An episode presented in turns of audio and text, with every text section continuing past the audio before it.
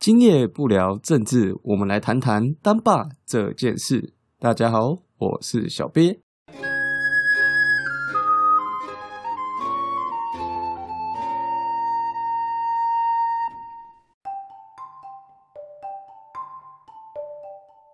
最近有一件让小鳖我非常非常难过的事情哦，就是台中市有一名七岁男童，他去上柔道课，被所谓的教练跟学长狠摔二十七下，现在住加护病房。呃，听说是脑死啊，颅内出血严重，他目前是重度昏迷哦。听说脑压开始在下降，当然是好事情啊！希望这位小弟弟可以赶快康复。那身为一个爸爸，每次看到这个新闻哦，心里都非常哽咽，因为过去台湾社会可能没有那么富裕，没有办法去做工作以外的太多休闲。经济起飞之后，每个家长当然都希望说自己孩子比自己更好。我们辛苦了大半辈子赚了钱。就希望小孩子成为比自己更好的人，他有比自己更好的人生、更好的童年、更丰富的才艺。我们愿意投资在教育、在培养他的兴趣上面，在培养他的道德啊，怎么做人这些事情，我觉得这些都是很正常的。通常会去学习武术的人，不外乎两个嘛，第一个就学防身，第二个就是学武德。因为我们认为说，一个会知道自己什么时候该使用武力。什么时候不该使用武力的人，这样的人是有德的，是有德性的。他可以运用这一套价值观，应用在他人生生活上很多事情上面。我们希望他能够成为更好的人，才拿去学武术。那当然，这次事件实在告诉我们，学武术是有很大的风险。我不是要批评大家去学武术，我很鼓励小孩去学武术，这个是对的。但是我们来看这例子出了什么问题？这何姓教练呢？他本来是做法警。我之前看到一则新闻说，他之前有虐打囚犯的记录。OK，这是第一个哈。第二个呢，这个所谓的教练呢，他其实也不算真的教练，他没有收小孩家的钱，他比较像是。有够高段数的大学长，很像学校社团、大学社团那样，就是学长教学弟这样子的关系。他跟这个孩子的关系，并不是像一般我们在外面什么健身教练啊、音乐老师啊这种方面的关系。所以这个让这件事情权责更复杂了。再来呢，这个教练他并没有教练证照，他并没有教练证照。他只是有到那个段数，某柔道协会吧的人就表示说啊，你只要有段数就可以教了，就可以当教练了。哦，他说这个是业界常态。那我们有去学东西的人都知道，你会玩一个才艺，跟你会教是两件事情。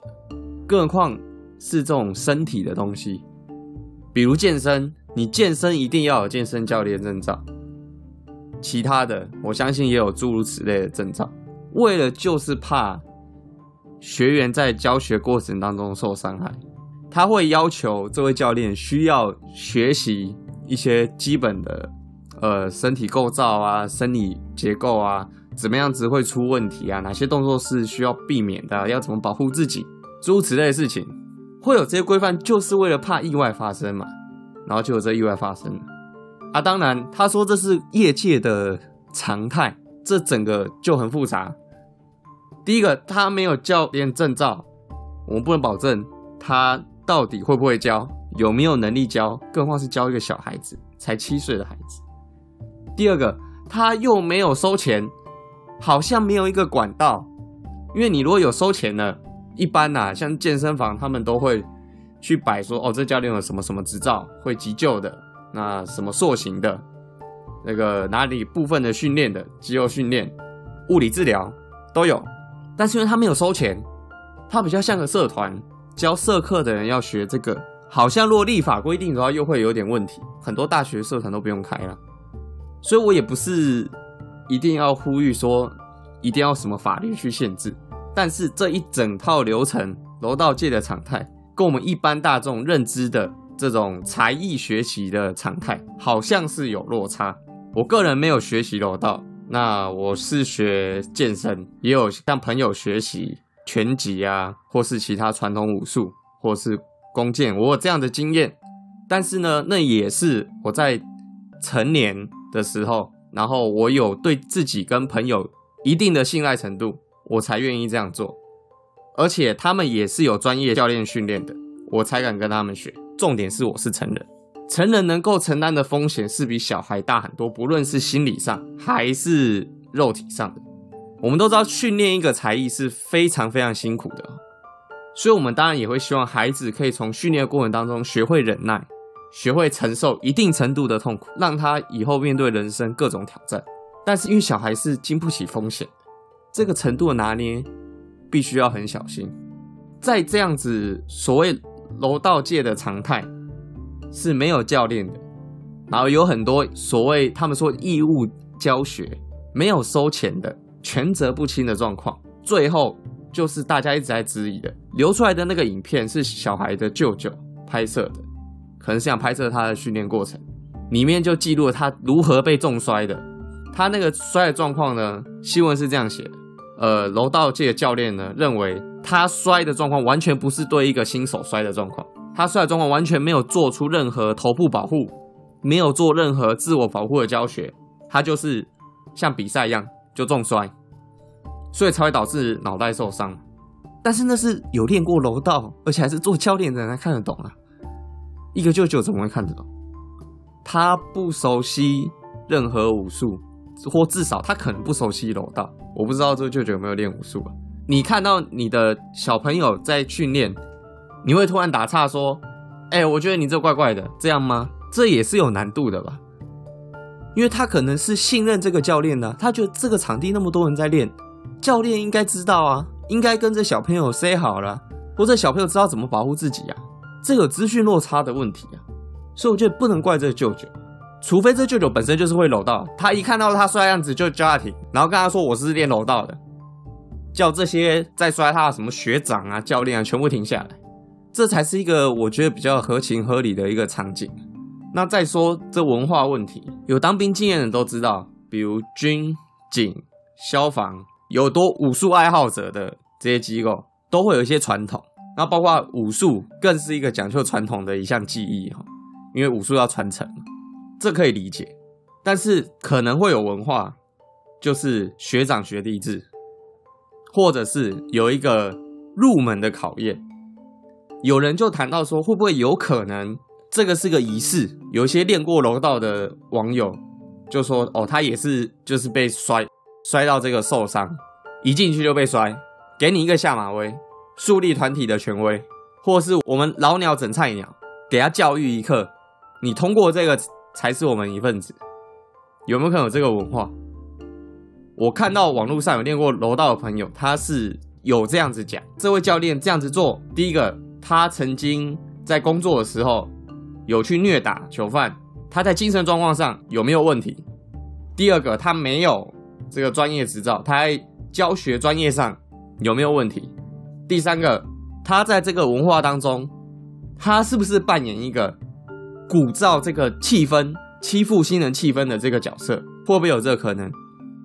我相信任何爸妈在看这些细节，就算他没有学过武术，他就算他没有学过柔道，就算听了这些解释，也是不会放心把自己小孩放在那个地方啊。不会有人愿意让自己小孩暴露在风险当中。现在又少子化，谁死得起孩子啊？连当个兵、履行国民义务的时候，第一句口号。平平安安回家，最重要就是要平安。何况他才七岁，当兵都二十几、三十几都有了，我是非常不能接受。那我觉得啊，台湾并不是一个尚武的社会，我们文化一直告诉我们，好男不当兵，告诉你唯有读书高，不希望我们小朋友接触这些东西。我们说实在话，大家对这个都是不熟的啦，大部分人对这个都是不熟悉的啦。当然，也可能是因为这样子，我们会希望小朋友熟悉武术。武德，希望小朋友比自己更好，但是这这真的是有风险。就像这个舅舅，他因为不熟悉这一整套东西，他没有办法在那个环境下，他没办法发声，他甚至不敢发声，他就默默看下去。然后现在还有网友批评他，然后听说那位父亲要追究这舅舅的责任，造成他们家里内部的冲突。我看的是非常非常难过。那我以一个自己有在学习武术经验的人，我是觉得，如果你希望你的小孩子能够学习，那你就是要学你自己也会的，你自己去以一个成人的身份、成人的身体素质、心理素质，你成为那样子入门门槛，你了解哪些是有问题的，哪些是危险的，哪些是安全的，哪些是必须承受的辛苦，你再来带小孩去，而且你会更了解这个产业，来教你的人到底有没有执照啊，会不会有这个问题，他有没有收费啊，不是免钱的就好啊。羊毛出在羊皮上啊，免钱的反而你很多监督机制很难去控制啊。你可以看到教练的教学过程，小孩跟你分享他的学习过程，你就知道这个教练合不合格，有没有危险，有没有风险在。哦，所以我最后想表达的这个观念就是说，因为台湾我们文化并不上，所以我们对这个产业大多人是不熟悉的。那因为这不熟悉。当中就有很多风险，可能会有一些，比如这位教练，他可能精神状况就不是一个合格的教练，他在工作中虐待自己看管的犯人，然后被记过，他有这个记录，然后他还跟着这些学长们，他带着他的学生们一起霸凌这个小朋友。那因为这个是一个比较小众的，一般体面人没有那么关心的这个领域，可能会有这样的人混进来。我绝对不是说所有人都是这样，但是可能会有这样子人混进来，他可能可以在这过程中寻找他的刺激点，我们不知道，我们对这个产业不了解，不需要教练证的常态，有没有霸凌新人文化的常态，我们都不知道，然后让小孩子用自己的肉身去尝试，这个是非常非常不对的事情，风险太大的事情，所以真的奉劝。各位家长，不论你是父母还是祖父母、叔叔阿姨、舅舅伯伯，如果你希望你的小孩子去学习一项才艺，尤其是可能有一定程度风险的才艺，真的要做好功课，最好是自己有去学，最好是自己有去学，不然如果你真的遇到这个状况，像那位舅舅一样，在自己眼前拍摄。人家虐待你小孩的过程，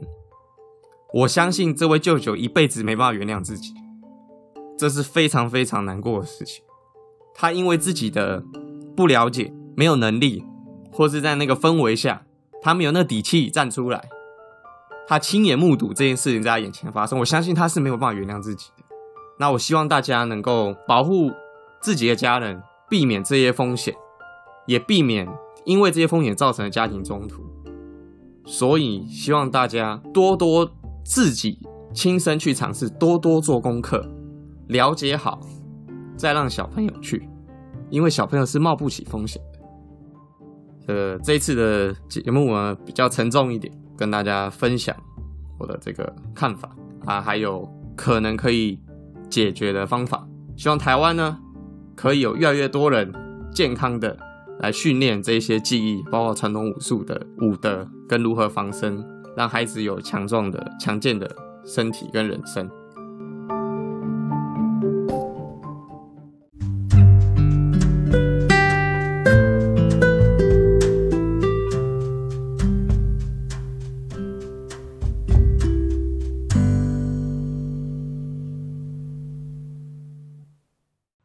关心台湾未来的你，赶快按下订阅，并把当爸这件事分享给你所有的亲朋好友，让我们可以推更更多的人来当爸妈。那今天就聊到这边，拜拜。